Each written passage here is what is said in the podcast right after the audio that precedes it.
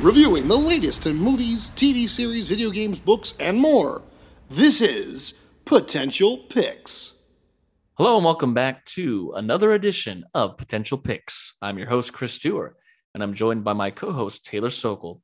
Today, we're reviewing the action comedy film, The Unbearable Weight of Massive Talent. This is from a screenplay by Tom Gormican and Kevin Etten, with Gormican directing. So, we saw uh, a trailer for this a few months ago. This looked like it was going to be the ultimate Nicolas Cage movie in which Nick Cage plays Nick Cage, uh, a fictionalized version of himself.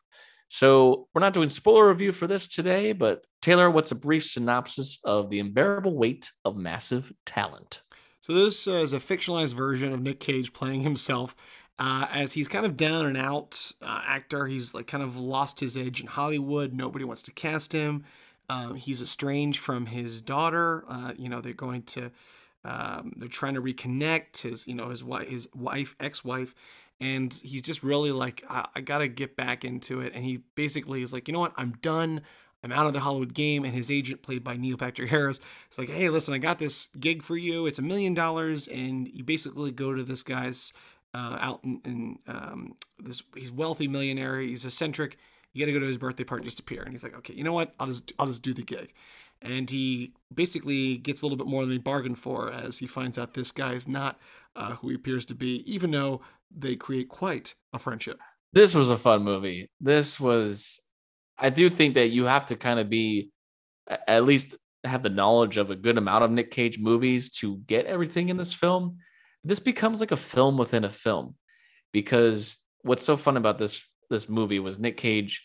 He is it's a little bit of meta where you're like you do kind of understand that like he was such in the limelight for such a long time, you know, won an Oscar, did all these big movies and then he kind of stopped doing big movies and did more like indie films for a while. Yeah, directed DVD and whatnot. And he was just taking jobs. You know, he had he had to pay off some debts, and you know, he he's a very interesting character in real life. So he he obviously buys a lot of interesting things, and his his wallet and his bank are his own you know business. But this movie showing a down on its luck Nick Cage, you know, he he at one point is meeting with a, a director and outside of this hotel, and he's like, you know, I, I I don't want to read for you, but uh, but I will read for you. Yeah, like you know? right on the spot. and, he, and he's kind of like, you know, obviously I know I don't have to read for you because I'm Nick Cage, but I will read for you. Okay, I'm gonna read for you. And he just like goes into a scene, and it's like a horrible Boston accent. He's like, oh, I've been practicing the Boston accent here for you. So you're seeing like, yeah, the cracks, and he starts drinking because he doesn't get the one gig, and then he's at his daughter's birthday party, and he starts singing the song he made up on the spot and it's awful. And so he's taking this this gig to go to this birthday party just because he's like, I need the money. I can pay off some stuff. He's been living at this really nice hotel for like six months, and they're like, You're currently owed six hundred thousand uh, dollars towards this. And what are you talking about? They love me there. Um, and meeting Pedro Pascal, going to Spain. A lot of this movie was filmed in Croatia, but it's meant to be set in Spain it just looks gorgeous. You know, you're thinking, oh, this guy is a rich guy. He lives on the, you know, this mansion right by the water. And he's just a big fan of Nick Cage. He has a screenplay for him. He's like, your agent got my screenplay, right? And Nick Cage, the bond that two of them have, it's like, it's almost like I think the guy who wrote this is kind of like the real life Javi, who has a deep love for Nick Cage, and it must be a big cinemaphile because it's taking all these elements of Nick Cage movies and kind of giving a reason of like why the world needs Nick Cage as an actor and entertainer and showing how little things like that can impact people in a completely different situation and then almost living out those movies in a real life situation. And I think it's just a fun movie that way because you're like he's there being himself but then he's actually like having to become like a spy at times. He's having to like be a buddy, act out these scenes. Like there's a whole point where he's like, like Pedro Pascal starts running off to this cliff, acting as if they're being chased. There's no one around. Yeah. It's like he's doing an improv scene. And then he's like, come on, just, you know, they're chasing us. And Nick Cage does this dramatic turn to the camera and he's like, are you scared? Or like it was, and it was Yeah. so like a, oh, he, he just wants to play and have fun. And there's a moment in the trailer you see where like Javi has this giant room of Nick Cage memorabilia. And it was so fun to like it it's like an idolizing his work into this bigger adventure that yeah, I want to spoil what happens in the rest of the movie, but I really enjoyed the comedy element and how much Nick Cage got to play in this. And Pedro Pascal, who we love as an actor, he's so fun as Javi. He's just like this nerdy guy who wants to like live up to his idol. You know? It's so different than all these kind of like suave or more tough guys that he's played. He's just really hams up, and that was the huge selling point for me. Their bond in this film, just even the one scene where like, I like your shoes, I like yours, and they switch them, and they're like running around like these are improper footwear. So like, just little moments like that, and I just I love that. That was like for me, I would want to see just based on them alone. I want to see even sequel this movie or just more a buddy cop stuff with them because it was kind of like a big buddy cop road trip within a you know kind of film almost.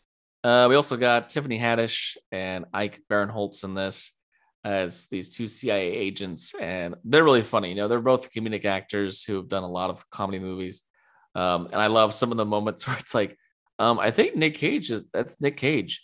You know, me and my niece just watched Croods too. You seen Croods too? I'm 44 years old. Why would I have seen Croods 2? Um, again, playing up a little bit of like, where do people know Nick Cage from in their world? He's like, I know Nick Cage because of Face Off, um, Croods 2, and like, hey, I love Croods 2. Oh yeah, that was a that was a great movie. I loved uh, doing the voice work. I love how much they like, which is again why I say, if you don't know a lot of Nick Cage's career or haven't seen a lot of his movies, you won't get this movie to like for what it's worth. Um, I think especially you have to know a lot of his 90s movies into like his National Treasure, Ghost Rider career, and then a little bit of like what he's been doing since. And if you know all that, you're gonna love this movie for what it is because it is just like a funny, it's a funny situational comedy. It's meta, it's talking about his life, but it's also a heartwarming like family story at the core and yeah i really enjoyed it and i i would be curious if there would be um, a potential further exploration of these characters mainly for nick cage and javi because of their friendship and where the movie leaves off did kind of leave in a way of like oh if that's the start of, of the, the, the where it ends is like the start there's so much they could do in the future with those characters if they wanted to um, but I love the concept. I love the acting. It was very funny. It's also a nice, quick movie. It's like an hour 45, so it doesn't overstay its welcome.